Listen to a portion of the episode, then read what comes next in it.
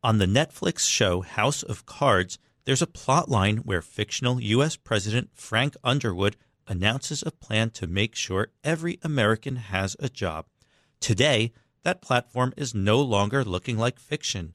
A group of serious economists wants to spend hundreds of billions of dollars a year to create 15 million jobs, and the plan is picking up momentum at least three potential Democratic candidates for president support a job guarantee. So, would this potential policy give more Americans a better quality of life? Can America even afford it? Or is this just the latest political fad?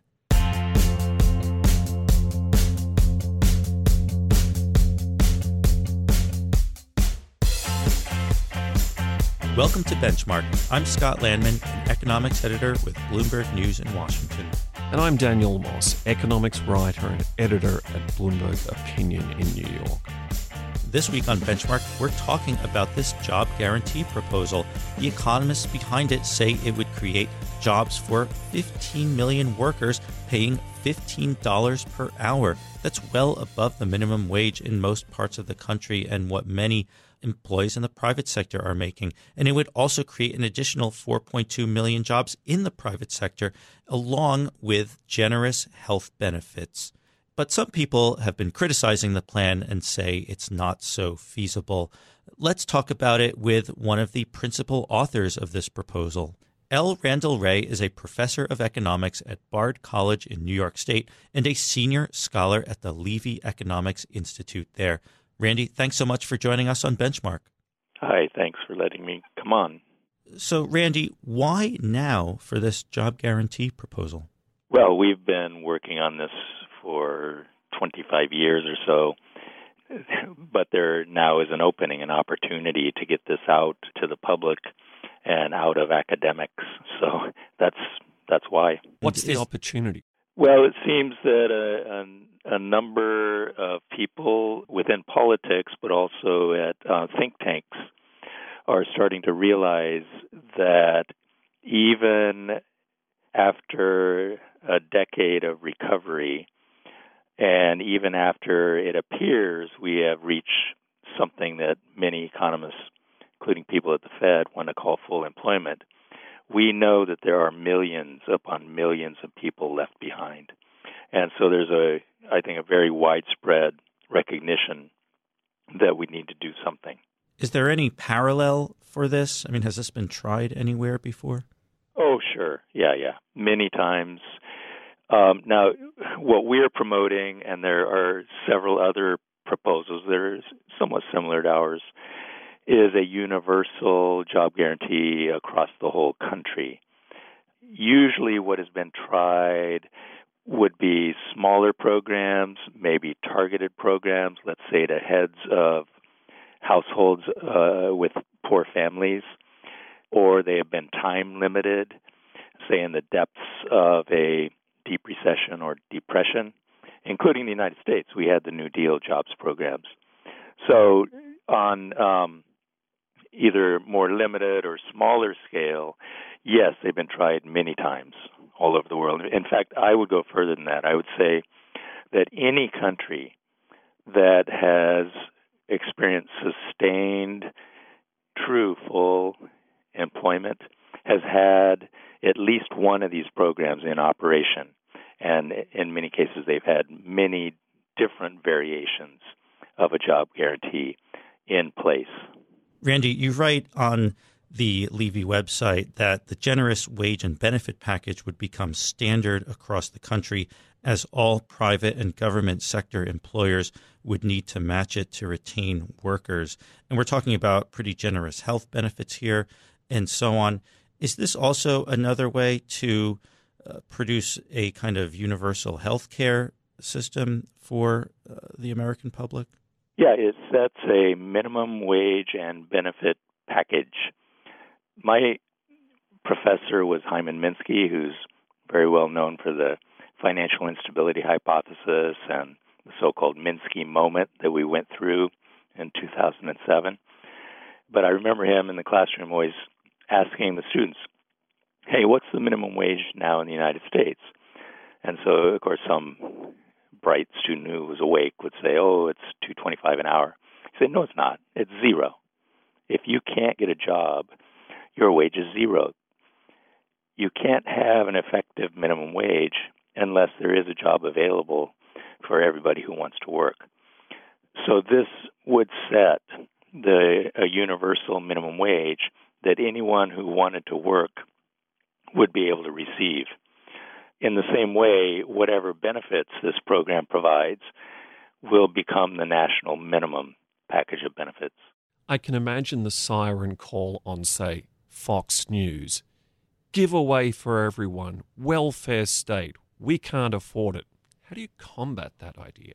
Well, we have gotten used to the idea of minimum wages. We've had minimum wages in place for a very long time.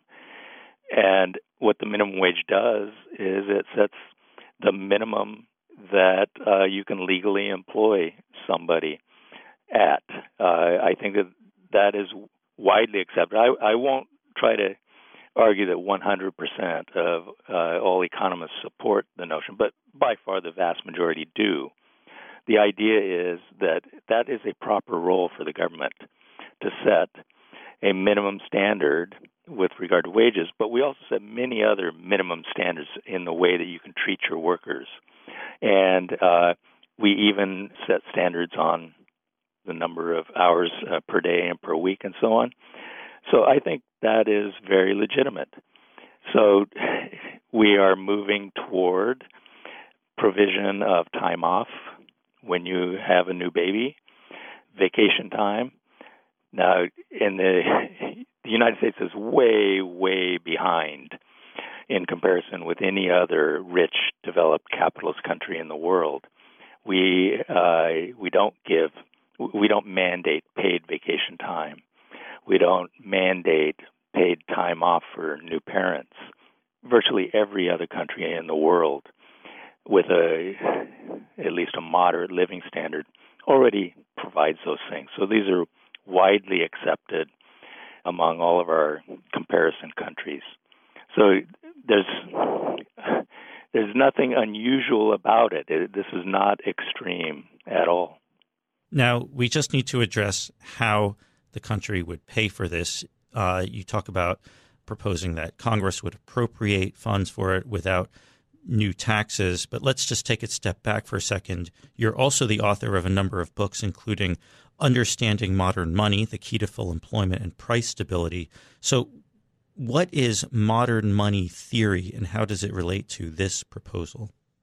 Well, there are several aspects to modern money theory.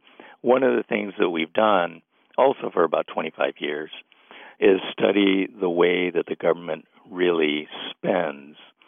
And um, I think that virtually no academics really understood uh, the processes that we go through anytime the government uh, makes a payment.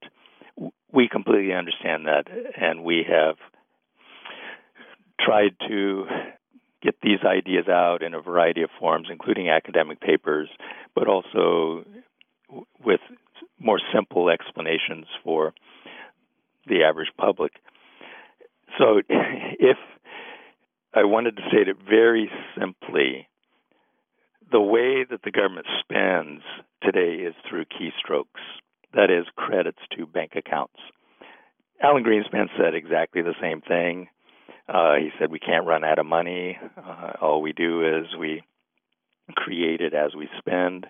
Bernanke said the same thing, both on 60 Minutes and before Congress, when he was asked, "Where on earth did the Fed get those trillions of dollars that it used to bail out the financial system?" And he said, "Well, we have this new device. It's called a computer, and all we do is keystroke entries into balance sheets. You know that that is the way that the government spends. So how are we going to pay for it? We're going to pay for it in exactly the same way that we pay for all other federal government spending, which is keystrokes. These are uh, sort of directed by the Treasury after the allocation has been budgeted by Congress. The Treasury directs the Federal Reserve Bank to make the payments for uh, the Treasury, and the way that the Fed does that is by crediting bank reserves at private banks, and then those private banks credit the accounts of the recipients of government spending. That is how the government spends. So, how are we going to pay for it? The same way we pay for all other government spending. But doesn't this mean that the bond market will provide an ultimate check? The government does have to borrow this money, it would have to borrow it. We're already seeing interest rates go up in the first few months of 2018 uh, because of the Republicans' tax cut plan and some new government spending.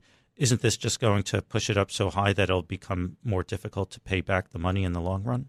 Well, the the real reason the rates are going up is because the Fed has decided that it's time to raise rates, and they've been increasing the overnight rate uh, target and using that to try to push up longer term rates. So I think th- this is a matter of policy. Will the Fed continue to raise rates? Uh, it might. At some point, it will decide to lower rates and then the rates will go down.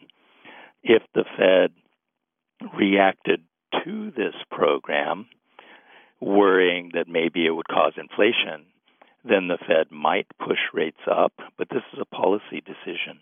And uh, you haven't mentioned it yet, but but we have run all of the uh, the program's features through a model that's used by uh, economists all over the country. And they've been using it since the early 70s. It has a very good track record, and the the boost to inflation is very very tiny. And uh, we do run simulations with the Fed reacting against the um, inflation and uh, it has a very insignificant effect on the outcome of the simulations.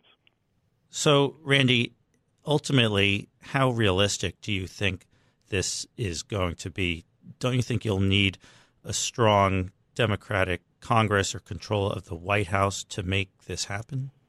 Of course, I'm not a political scientist. I'm an economist, and I do the the best that I can do to put the economics out there and then see how far the politicians can take it. I think it's very apparent that this idea has captured the imagination not only of a number of Democrats who are likely candidates in the next election, but among the public at large. There have been polls that find that this is the most popular program that has ever been polled with support all over the country, across the political spectrum. So I don't think it's going to die out. Do I think that a bill will go through before the next presidential election? Uh, probably not, but it's still worthwhile to get the ideas out there. All right. Well, it's certainly sparking debate in several corners of the economics profession, and we're glad that you were able to come on and uh, explain it to us. So, uh, Randy Wray, thank you very much for your time. Thank you. So, we just heard from Randy Wray that this plan isn't going to become law of the land right away. Probably has a long way to go and is going to engender some more debate. Uh, but for some more analysis, let's go to Ernie Tedeschi. Ernie is a policy economist and head of fiscal analysis in Washington at Evercore ISI, an investment research firm. Before that, he was a senior advisor and economist at the Treasury Department during the Obama administration.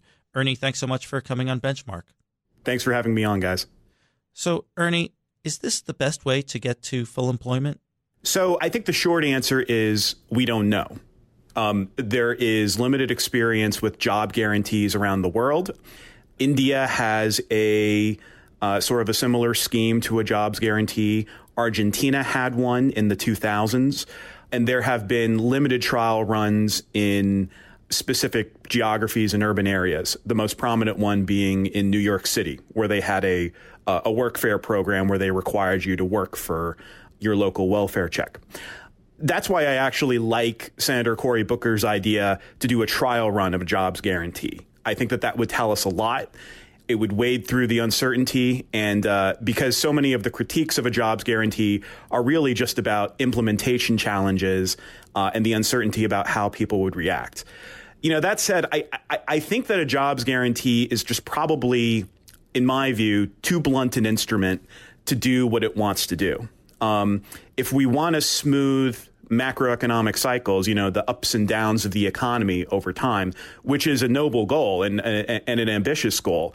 You know, other countries have been able, other advanced countries have been able to do that um, without using a jobs guarantee. Um, for example, if you look at Germany, the United Kingdom, uh, Japan, their labor force participation rates have been rising ever since the Great Recession. Uh, even though you know in in Germany they had sort of a double dip slowdown uh, over the last couple years as a result of uh, the eurozone crisis, and in the UK they had um, Brexit. So they've been able to do it with a sort of more of a potpourri of different policies, things like national health insurance, you know, um, stronger wage controls and wage subsidies, you know, protections, particularly for women, I think, for paid leave, stronger unemployment insurance and disability programs. Those things I think would get us a lot of the sort of you know business cycle benefits of a jobs guarantee and they would be more universally enjoyed the other thing I'd say is, you know, if our goal with the jobs guarantee is to eliminate poverty and raise wages, then there are probably cheaper, more cost-effective ways of doing that. There are there are certainly upsides and downsides of having a fifteen dollar minimum wage, uh, which is essential, which is what uh, a lot of jobs guarantee advocates are um, pushing for through a jobs guarantee. But if we think that that's the right way to go, why not just raise the minimum wage to $15 without having this very, very large fiscal cost associated with the program? Well, let, us talk about that for, for a second. What, what do you think would be the fiscal cost of this program? Is it feasible? Would it contribute to bond yields going way up, which would make the program even more expensive to pay back uh, for taxpayers in the long run? I think there's actually, you know, in, in, in, finance we would call it fat tails. That's just a that's a fancy way of saying that there's there are two risks here, right? There's there's a risk that the program is extremely small and that actually far fewer people participate in it than anticipated, in which case it wouldn't be that expensive, but it wouldn't help the economy very much and a lot of the benefits that advocates tout uh, probably wouldn't come to pass. The other risk is on the upside, right? That lots and lots of people participate in it, um, and it ends up being much more expensive. One estimate from Mark Paul, William Darity, and Darrick Hamilton, so they're co authors who did a version of this plan for the Center for Budget and Policy Priorities. So they basically start from, you know, there are 11 million people who are unemployed or underemployed in America. Underemployed meaning that you're not getting all the hours that you want, even though you have a job. And they assume that, I believe that they base their, the pay in their plan around the idea that workers on a job guarantee should be above poverty for a family of four. So that translates to $11.83 an hour. Um, so they calculate that that's going to cost $600 billion a year, which is roughly on par with the Defense Department. But they also say that if for some reason the jobs guarantee program ends up attracting people, anybody who makes under $11.83 an hour now, that the cost could swell to possibly over $2 trillion a year. That would be $2 trillion right now during an economic recovery. That is you know, roughly that would be like a 50% increase in the size of how much the federal government spends every year in the middle of a recovery. You know, that's not that's not a counter-cyclical move to address a shortcoming in aggregate demand right now. That would be, you know, two trillion extra dollars when the economy is relatively good. Now that's you know that's on the high end and that's that that's sort of an upper end range, but you know this would be a large program. So politically, does it have to wait for the next recession to be viable? I think it probably does have to wait until the next recession. I, I think a jobs guarantee was born out of sort of how deep the 2008 downturn was. And, and just the, the, the, sheer depth of the 2008 downturn was something that not very many people had even contemplated before 2008. It seemed like a very low risk event. And uh, now I think everybody's worldview is different. And that, by the way, is why, you know, even though I'm cautiously pessimistic on the economics of a jobs guarantee, I think it's asking the right question, right? Which is that recessions are very damaging to people. We we are only now within striking distance of recovering from the 2008 recession. When you look at things like employment in America, we we still haven't even recovered from the 2001 recession. when you look at employment. So business cycles can be extremely damaging to the well-being of people and and thinking about ideas uh, that could help mitigate those business cycles, make recessions less damaging are good ideas. They're, they're asking the right question. And, ju- and just the fact that they're expensive, I don't think we should be dismissive of those ideas just because they're expensive. They are trying to be ambitious in what they do. I think the problem here is that we can do a lot of what a jobs guarantee promises to do with more targeted, uh, you know, like a potpourri of more targeted, smaller programs, or you know, programs that are ambitious, things like national health insurance, uh, but that would be more broadly enjoyed. Let me ask this Is it even possible to create a program uh, that would have a large bureaucracy to support, say, the 15 million jobs that the proponents are talking about? I mean, you, you, you said this would be a, a cost on par with the Pentagon, which is obviously a massive, massive global apparatus is it even feasible to create something new like this?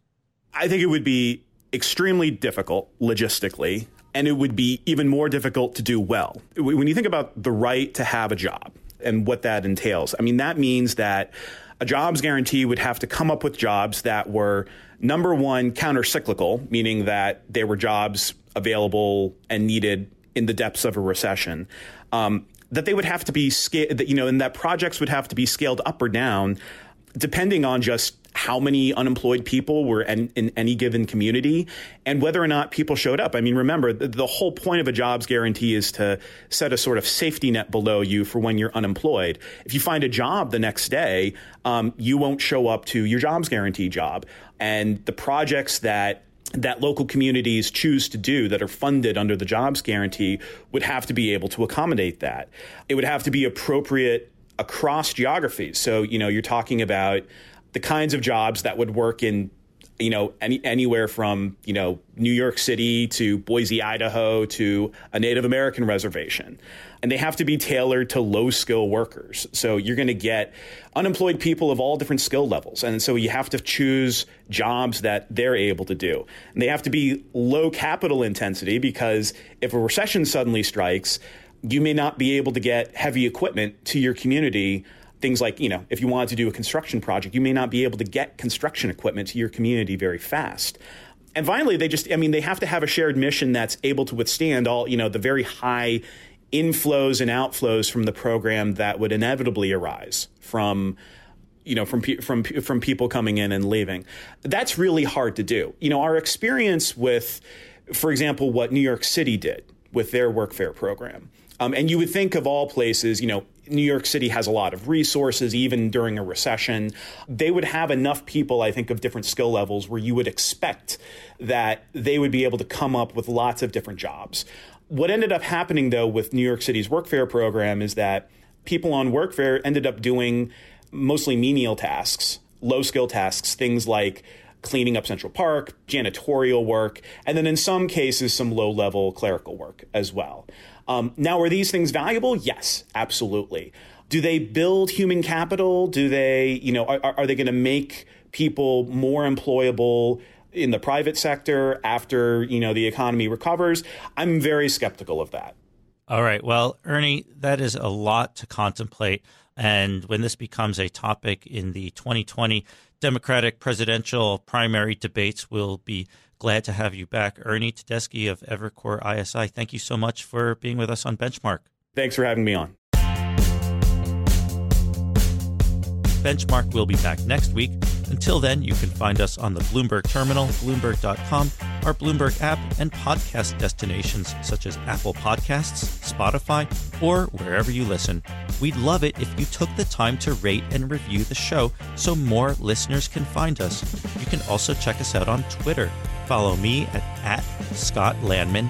Dan, you're at Moss underscore eco.